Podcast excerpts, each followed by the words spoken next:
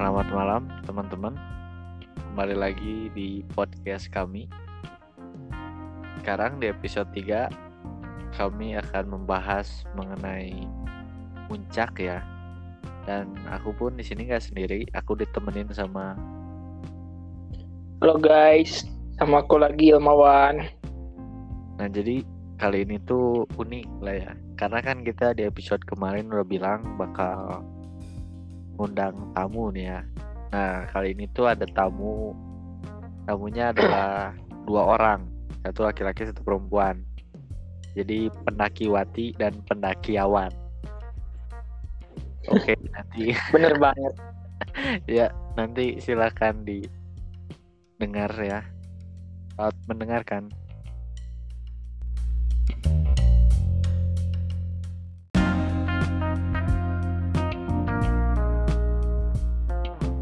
Ya. Jadi nih kita kan kedatangan tamu nih ya. Tadi udah perkenalan. Tamu kita yang pertama itu adalah pendakiwati yaitu Ajeng. Halo malam. Nah, jadi eh gimana nih kalau kita nanya-nanya ke kamu tentang muncak nih? Gimana? Cocok nggak? Cocok, boleh banget, boleh banget. Jadi eh, awal Ajeng sendiri minat ke muncak tuh gimana? Awal aku minat muncak itu yang jelas lihat-lihat di story Instagram sama post-postan Instagram. Banyak banget yang post dan itu tuh bagus banget gitu. Jadi tertarik dari dalam diri aku buat muncak.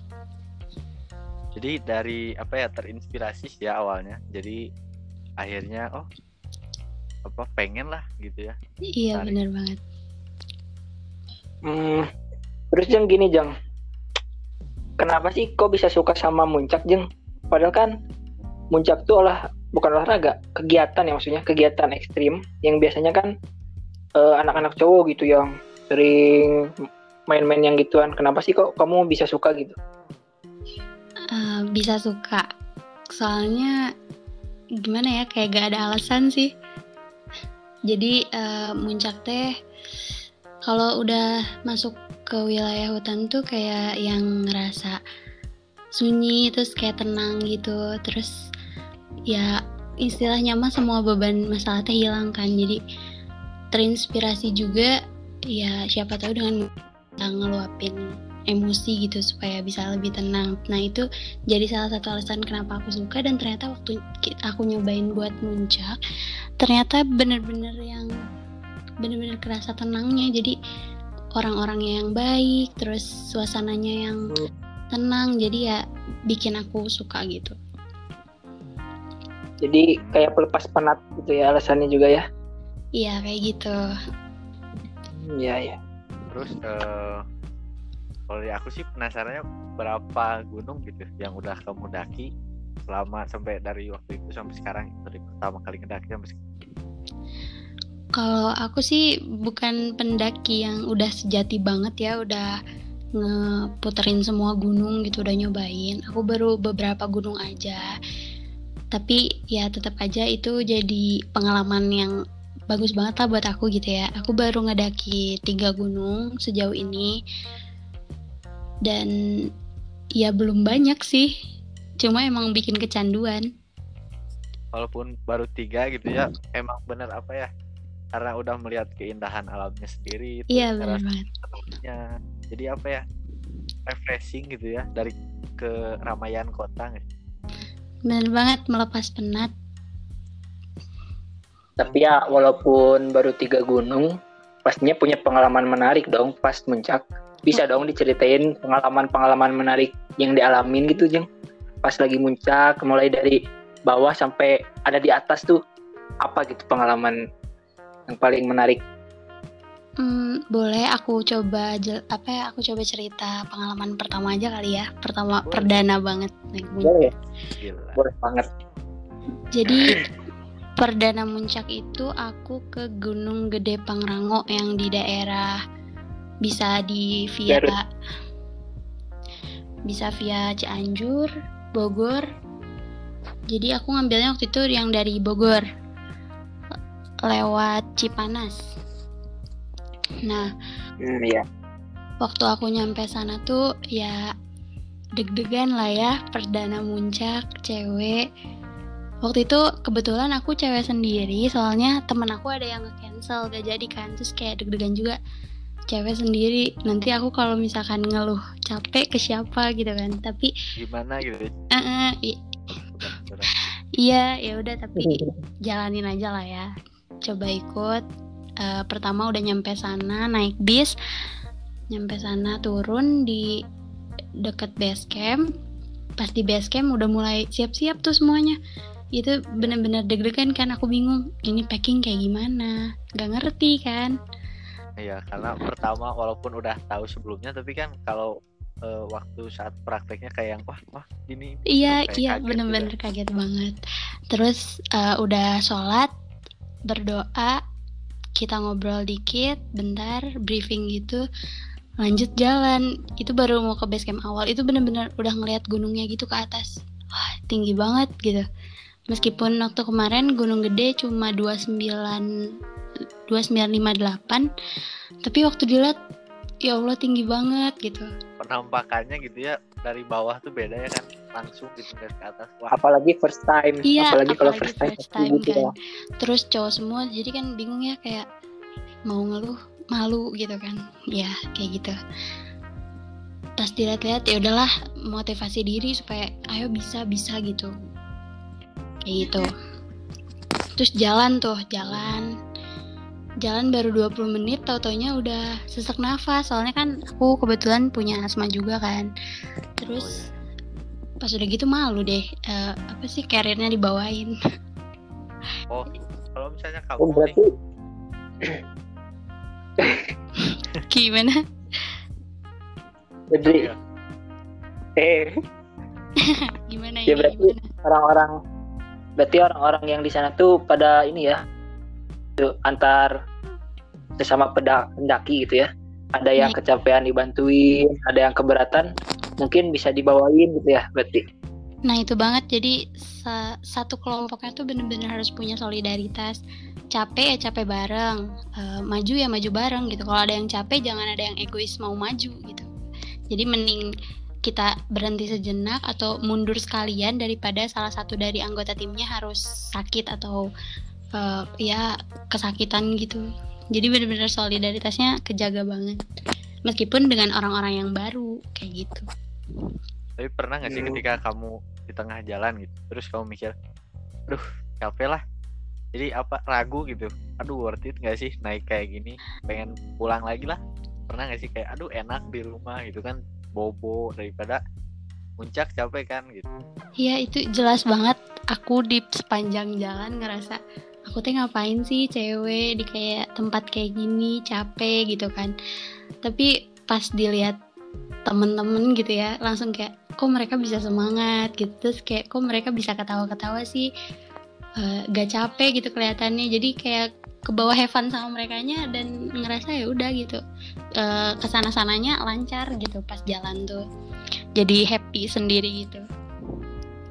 Uh, ada rintangan-rintangan gak sih? Ketika apa kayak misalnya oh ini trek ini nggak bisa lewatin harus lewat jalan lain. Pernah gak sih kayak gitu gitu? Wah kalau di perdana kayaknya itu pasti ada ya. Kalau aku pribadi kemarin ngerasa berat banget waktu ke gede. Kenapa? Soalnya aku ketemu trek malam.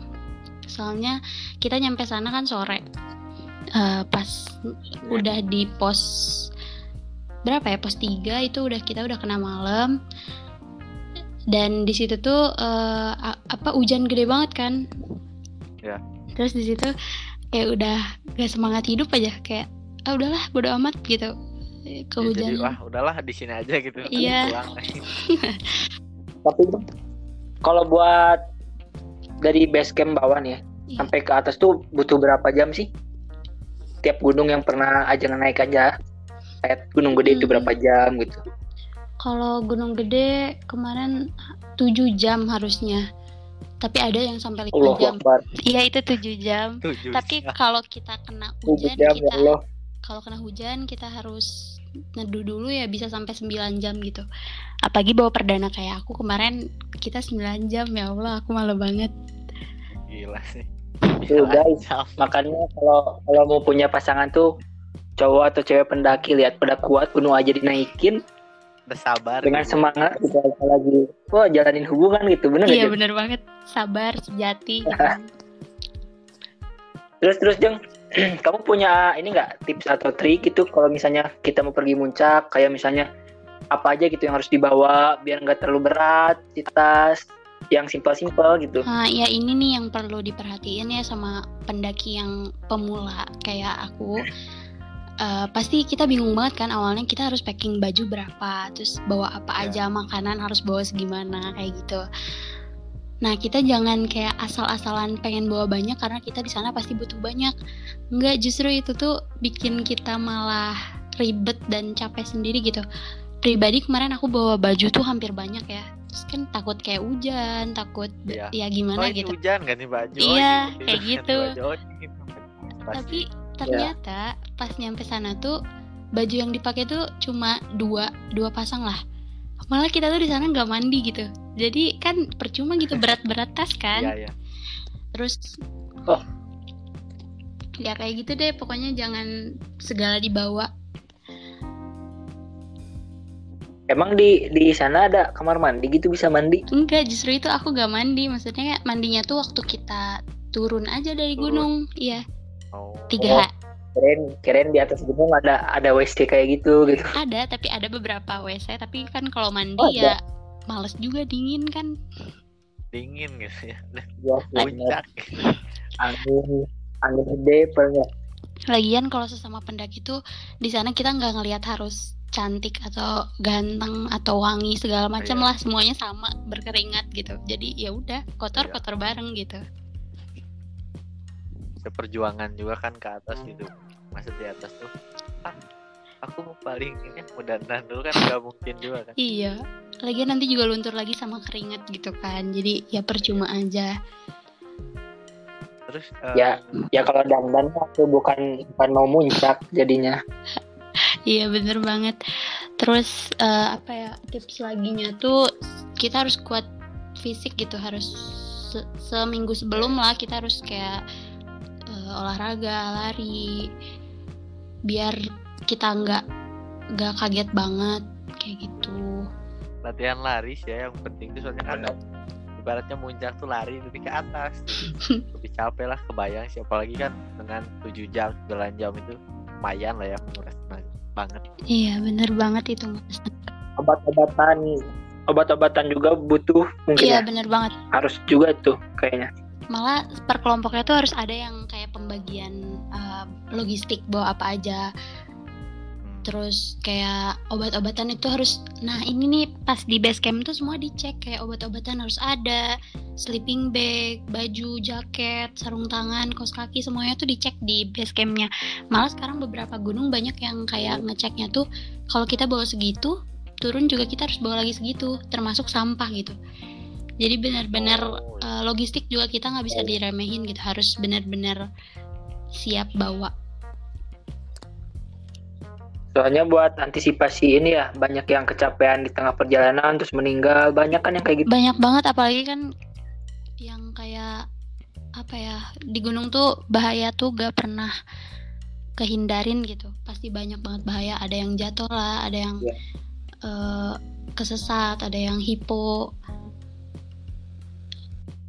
pasti sih itu namanya juga kan kita lagi ada di alam liar gitu. Nah iya bener banget. Jangan remehin lah asal naik gunung gitu. Terus Nah. kalau kamu kan apa ya kalau gunung tuh ya apa ya butuh dedikasi tinggi gitu untuk dedikasi dan komitmen untuk mulai daki terus kamu rekomendasi gunung untuk pemula gitu untuk yang pertama kali. Misalnya aku kan nggak pernah naik gunung nih Iya. pribadi nah itu apa? Wah, aku juga nggak pernah. Ya bareng Kalau- gitu misalnya nanti. Podcast di gunung nih. Amin. Wah. boleh tuh. Bisa banget tuh. Nah, kalau rekomendasi gunung sih buat pemula, mungkin cobain yang di daerah eh, se apa ya Jawa Barat mungkin ya kalau buat kita kita Gunung Gede Pangrango itu bisa, soalnya kan deket juga, terus rame orang yang ngedaki ke sana. Itu juga rekomendasi. Karena treknya juga eh, gak begitu rumit Curam. menurut aku. Cuma Landai gitu. ada beberapa aja yang bikin rumit. Eh, terus mungkin sebelum muncak di eh, gunung-gunung yang kayak gitu kita udah belajar kayak ngedaki ke gunung-gunung kecil dulu lah kayak Gunung Putri kan itu kecil ya kita bisa lah di situ ngecamping kan belajar jalan juga di situ terus Burangrang eh jangan deng kalau Burangrang susah gitu. Iya, burangrang tuh kecil. Ah, maksudnya kayak vertikal, dia tuh kecil. oh jadi curam gitu ya Mm-mm, Nah, jadi itu curam. trek. Curam banget katanya kalau Iya, burangrang ya. kalau burangrang kecil tapi itu curam jadi nggak masuk rekomendasi ya, maaf. Hmm, oke. Terus eh, gunung-gunung lainnya tuh menurut aku yang di Jawa Tengah sih yang jadi rekomendasi buat pemula. Soalnya jalan-jalannya tuh banyak yang landai.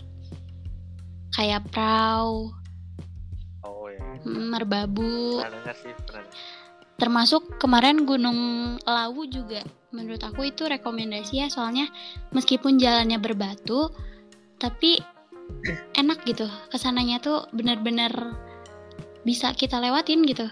Jadi itu juga rekomendasi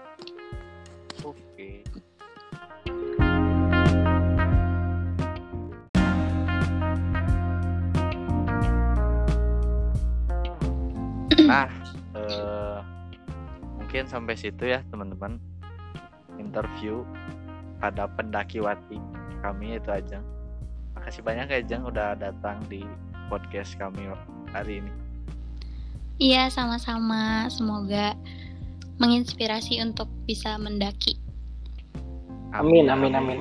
Mari Ya, kita coba daki bareng ya. Ya. Mari kita coba mendaki bareng sama-sama gitu. Iya hayu hayu. Boleh. Oh ada Oh, tips iya. terakhir? Apa? Kalau mendaki kita bukan tujuan untuk ke puncak tapi tujuan kita untuk pulang. Ingat itu aja. Benar. Ya, mantap sekali ini. Oh ya, teman berhubungan dengan quotes dari Ajeng tadi. Bisa dicek nih ya podcast Ajeng. Nanti aku linkin di deskripsi podcastnya. Nanti teman-teman bisa lihat langsung podcast Ajeng dengerin itu podcastnya keren-keren walaupun durasinya nggak begitu panjang kayak yang kami tapi eh, isinya berkualitas banget. Wah makasih banget ya. Iya jangan lupa dengerin podcast aku ya. Makasih. Ya makasih Ajeng iya makasih juga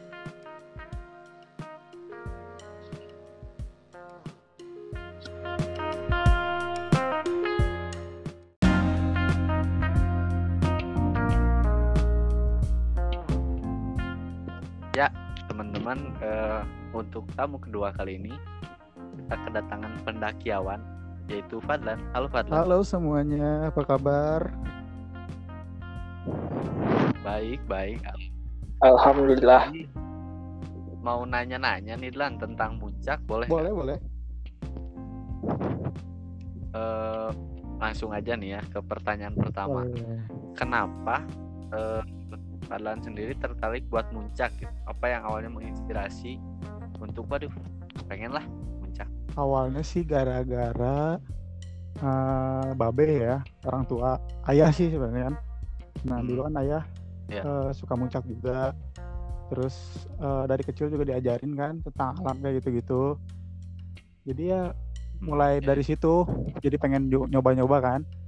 Awal-awal saya nyoba Iya. ke Gunung Guntur.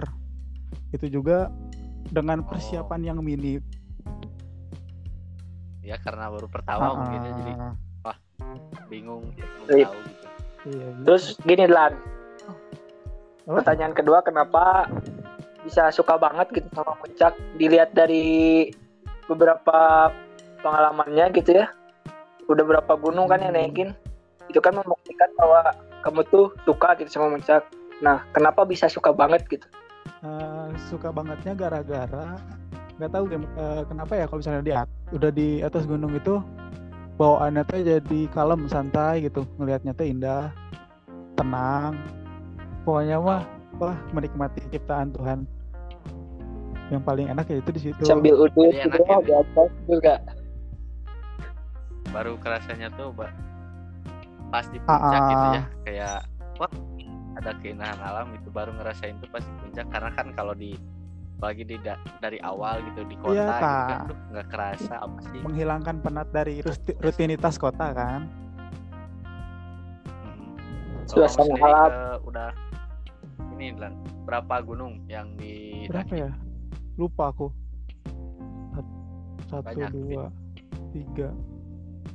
Ada hampir 10 lebih kayaknya hampir hampir Iya. 10 kayaknya iya mantap mantap 10 gunung. mantap sih yes gitu ada yang ada ada yang satu gunung dua kali juga ada sih sebenarnya Tapi itu paling gimana nih kenapa paling favorit gunung apa? Favorit. kalau sekarang sih masih Sindoro itu juga karena Hmm. teman-temannya enak gitu doang sih beda gitu sama pas oh jadi pas sama muncak pendakian yang lain asik ah, gitu ya? sama teman-temannya tuh enak gitu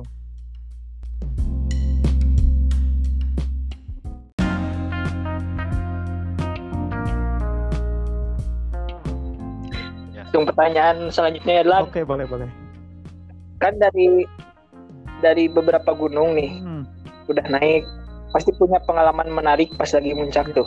Kira-kira bisa nggak diceritain pengalaman apa aja yang menarik saat muncak? gitu? menariknya gimana dulu nih Ya kayak mulai Oke, dari ya perjalanan dari Cimahi, terus ada hal menarik apa yang ditemuin, terus pas di base camp, Base camp. pas pos ke pos kayak gitu loh. Ah, paling ya itu Sindoro yang paling berkesan ya itu soalnya kan kita juga eh, apa sih sama teman-teman yang muncak yang ke Sindoro itu baru kenalnya pas mau berangkat doang Ya. jadi benar-benar nggak kenal sama yang lain gitu kan. Oh jadi saya cuma aku tuh cuma kenal sama satu orang. Hmm, itu juga ya emang teman SMP sih kan. Makanya kenal sama yang lainnya nggak kenal. Iya. itu juga baru kenal. Teh waktu pas yang ketemu di terminal. Itu dari situ eh, mulai ngobrol kenalan kan.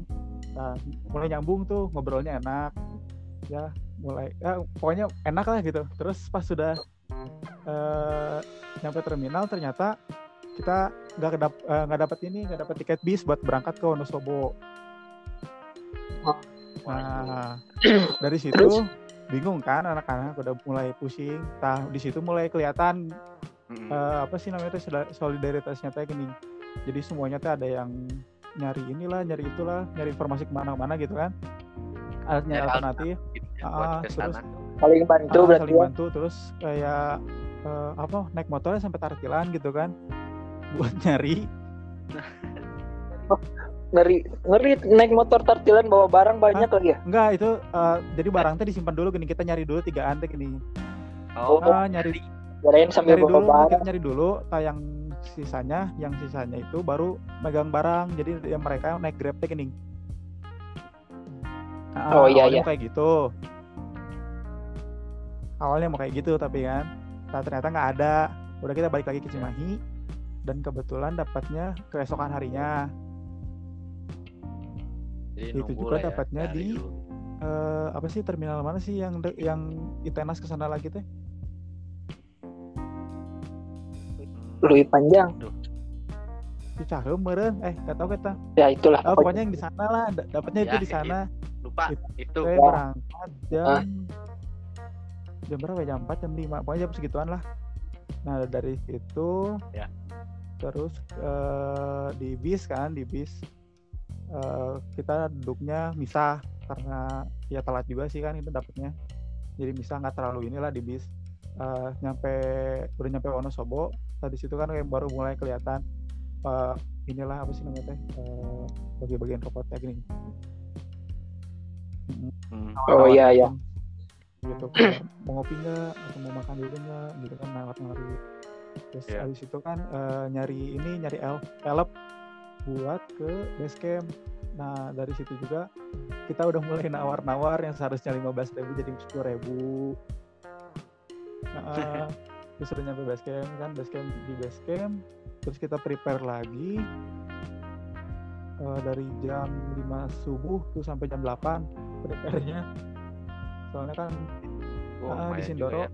Lama juga ya. ah, di Sindoro terlalu bukan terlalu ketat sih emang wajib ketat kayak gitu sih seharusnya semua gunung soalnya kan semua dihitung Emang kalau tiga jam gitu yang disiapin apa aja kayak dicek dicek. gitu terus kayak apalagi semua barang-barang teh yang, kamu- yang kamu bawa dilihat itu semua sama sama yang jaga base campnya kayak permen. Hmm, Dihitung jumlahnya Hmm, nggak? kayak permen aja yang kamu bawa misalnya bawa satu bungkus nih.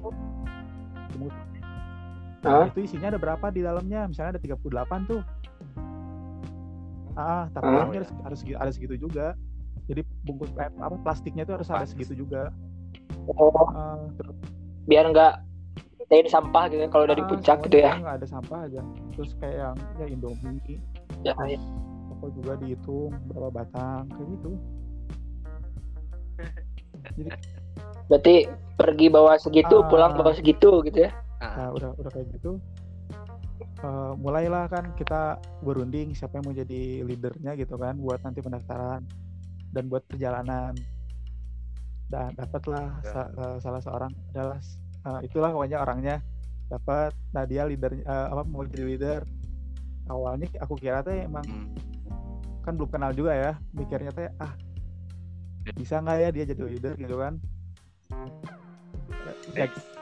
Agak gitu ya kayak kelihatannya nggak Iya, nggak enggak soalnya kan dari pengalaman juga baru ber- berapa baru berapa Oh. kali gitu kan. Ya bukan nah, bukan maksud merendahkan atau gimana gitu kan. Beda. Nah, ya, ini eh, kan takut aja ya, gitu kan. pengalaman mah Bisa nggak gitu ya. yang lain. Apalagi orang Ah, asing gitu kan, kenal. Nah, pas udah di situ mulai aja dia kan eh, pendaftaran registrasi beres terus kita siap-siap buat muncak berdoa dulu terus pas muncak baru kelihatan dia ternyata emang benar-benar bisa jadi leader dan itu salah satu leader terbaik untuk saya gitu terus Oh ya. Boleh disebutin lah namanya siapa, siapa tuh dia dengar gitu. adalah seseorang pokoknya Sebutin enggak kalau kita manggilnya siapa tuh dia. kita manggilnya kita manggilnya Al ya. cuma nama aslinya Oh, Oh. cuma nama as- aslinya gue lupa asli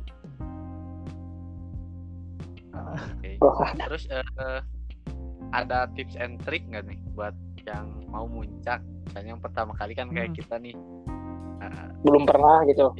pernah gitu ya. Siapa tahu muncak nih terus apa kayak ngelakuin podcast misalnya atau apa kan ada tips and trick nih? pokoknya mah tips and triknya mah eh, jaga fisik dulu yang pertama fisik persiapan harus matang soalnya kan nggak tahu kita nggak bisa ngelawan alam kan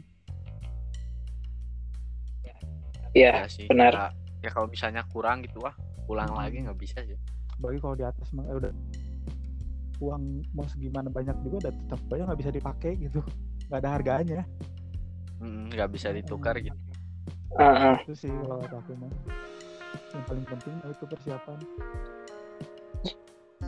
dan jangan ma- jangan Terus macam-macam kalau misalnya ini Oh iya itu sih Ah, yang. Oh jangan Ah. seenaknya gitu ya kalau udah di alam gitu. ya harus sopan ah bukan sopan gimana ya menghargai gitu ya kan kita juga Pernah nggak ngalamin hal-hal aneh gitu lagi? wah itu waktu pas pertama kali di Guntur wah itu parah sih Apa tuh yang jadi pas pertama dapat apa tuh pengalaman dari apa? awal ya pas berangkat eh, pas berangkat itu eh, ini eh, mau ke rumahnya teman dulu eh ke rumah neneknya teman dulu kan sebelum ke base camp. Itu teh keadaan jam 11 malam atau jam 10 pokoknya jam segituan aja. Ya, la- lagi jalan kan. Muncak kan ke rumah nenek eh, ke rumah neneknya teman dulu. Nanti subuhnya baru eh, pas berangkat. Oh iya iya iya. eh, arah mau ke rumah neneknya jalan kan itu. Banyakan berapa berapa orang ya lupa. Pokoknya jalan.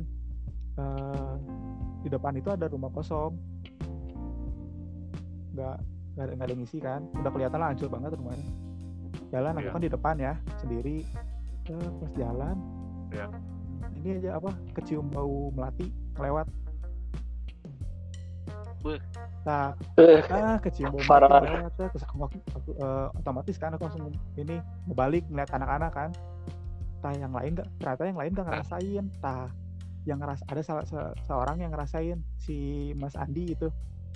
Cacing tah si Hmm. Ah, tahu kan? Nah, Cacing ya, dia tahu, tahu. ini juga nyium juga ngerasain. Kita pas udah nyampe di rumah neneknya temen aku itu ini apa si Andi itu nggak bisa tidur. Dia bawahnya gelisah aja. Muntah-muntah panas. Ah muntah Nggak tenang. panas wah pokoknya udah di sama tuh eh, sama teman-teman tuh semua udah dikasihin teh.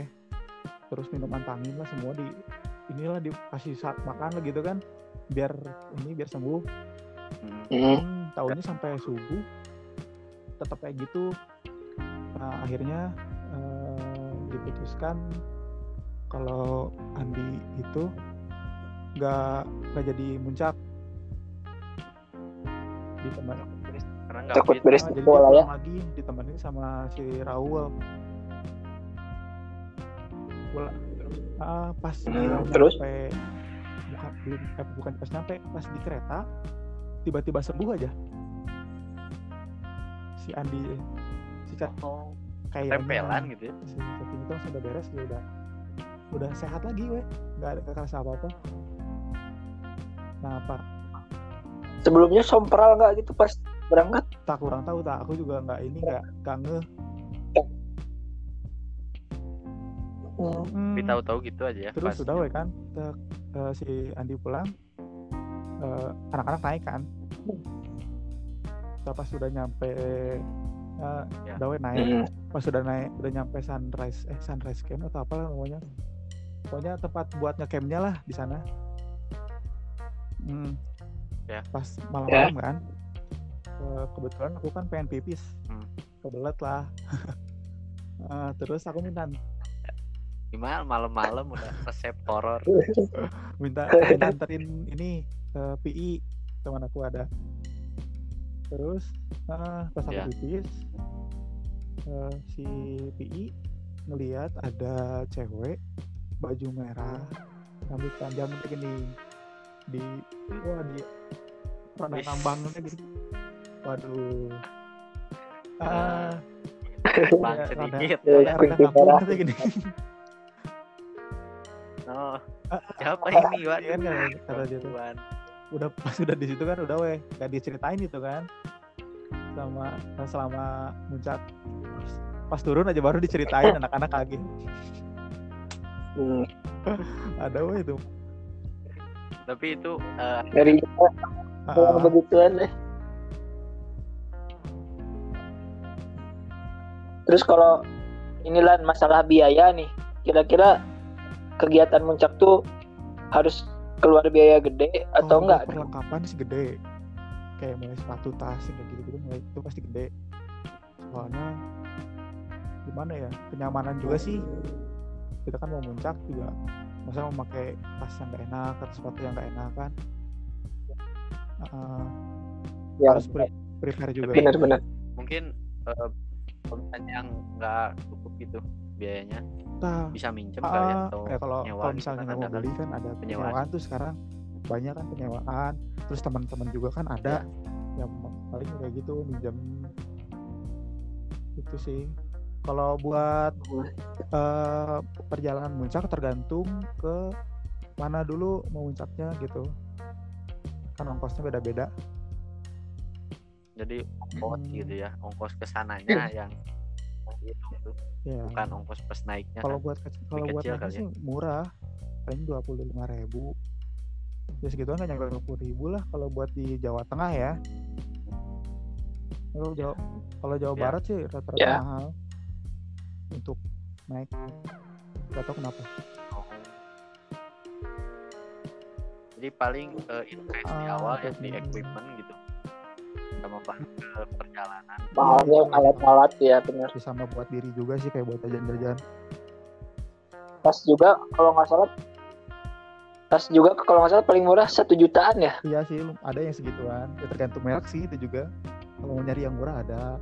Ya, cuma kan tergantung kenyamanan sendiri sih sama pilihan masing-masing. Dan uang masing-masing. Kualitas gitu ya. Benar. Tapi kan biasanya biaya sama kualitas. Ah, nggak akan- jauh gitu. Hmm, berbanding lu Nah, iya. terus kalau dari Fadlan sendiri terakhir nih ya eh, ada rekomendasi gunung nggak buat pemula gitu yang istilahnya apa ya wajib gitu untuk sebagai first experience mereka Kalau buat pemula, hmm, mana ya? Tergantung mau di mana dulu nih, Jawa Barat, Jawa Tengah. Jawa Barat ya kan eh, rata-rata ya Kalau mau Jawa masih Barat yang- sekitaran Jawa Yang Barat lah ya. enak, santai lagi ya, Putri sih, Gunung Putri. Yang Lembang kan itu dekat. Hmm, Eh, iya, itu iya. Gunung Lembang. Putri sih, Oh iya benar-benar. Biaya juga. Kayaknya cuman kayak cuman buat naik turun lagi juga bisa. Kayak cuman buat jalan-jalan doang. Ya, ah, penasaran doang buat kan oh, tuh. penasaran gitu ya Cuma pengen naik ngelihat di Kan. atas sudah lagi. Nah, itu Putri bisa. Malah Iya. sekadar nah, itu pelepas penat aja lah itu mah ya. Bagi kan kita sekarang lagi pusing-pusingnya. Naik ke atas, Ah, melihat alam gitu kan. Iya bener banget. Tapi kan Aduh, gimana pusing-pusing juga nggak bisa keluar sekarang. Heeh, pusing tapi ya Oh, oh. Corona. mungkin udah siap lah Oke, Eh, oke. dari kita udah makasih ya udah Siap. apa sempetin waktunya gitu untuk datang ke interview Eh, Oke, oke, oke. eh, ya teman-teman mungkin sekian eh, podcast episode 3 ini terima kasih buat yang ngedengerin. Mohon maaf bila ada salah-salah fakta Iya, salah-salah kata. Eh, ini saya rumah terus ada rekan saya. Ilmawan. Fadlan Gufron dan ini Ramadan. tamu saya. Eh, wabillahi taufiq wal hidayah. Assalamualaikum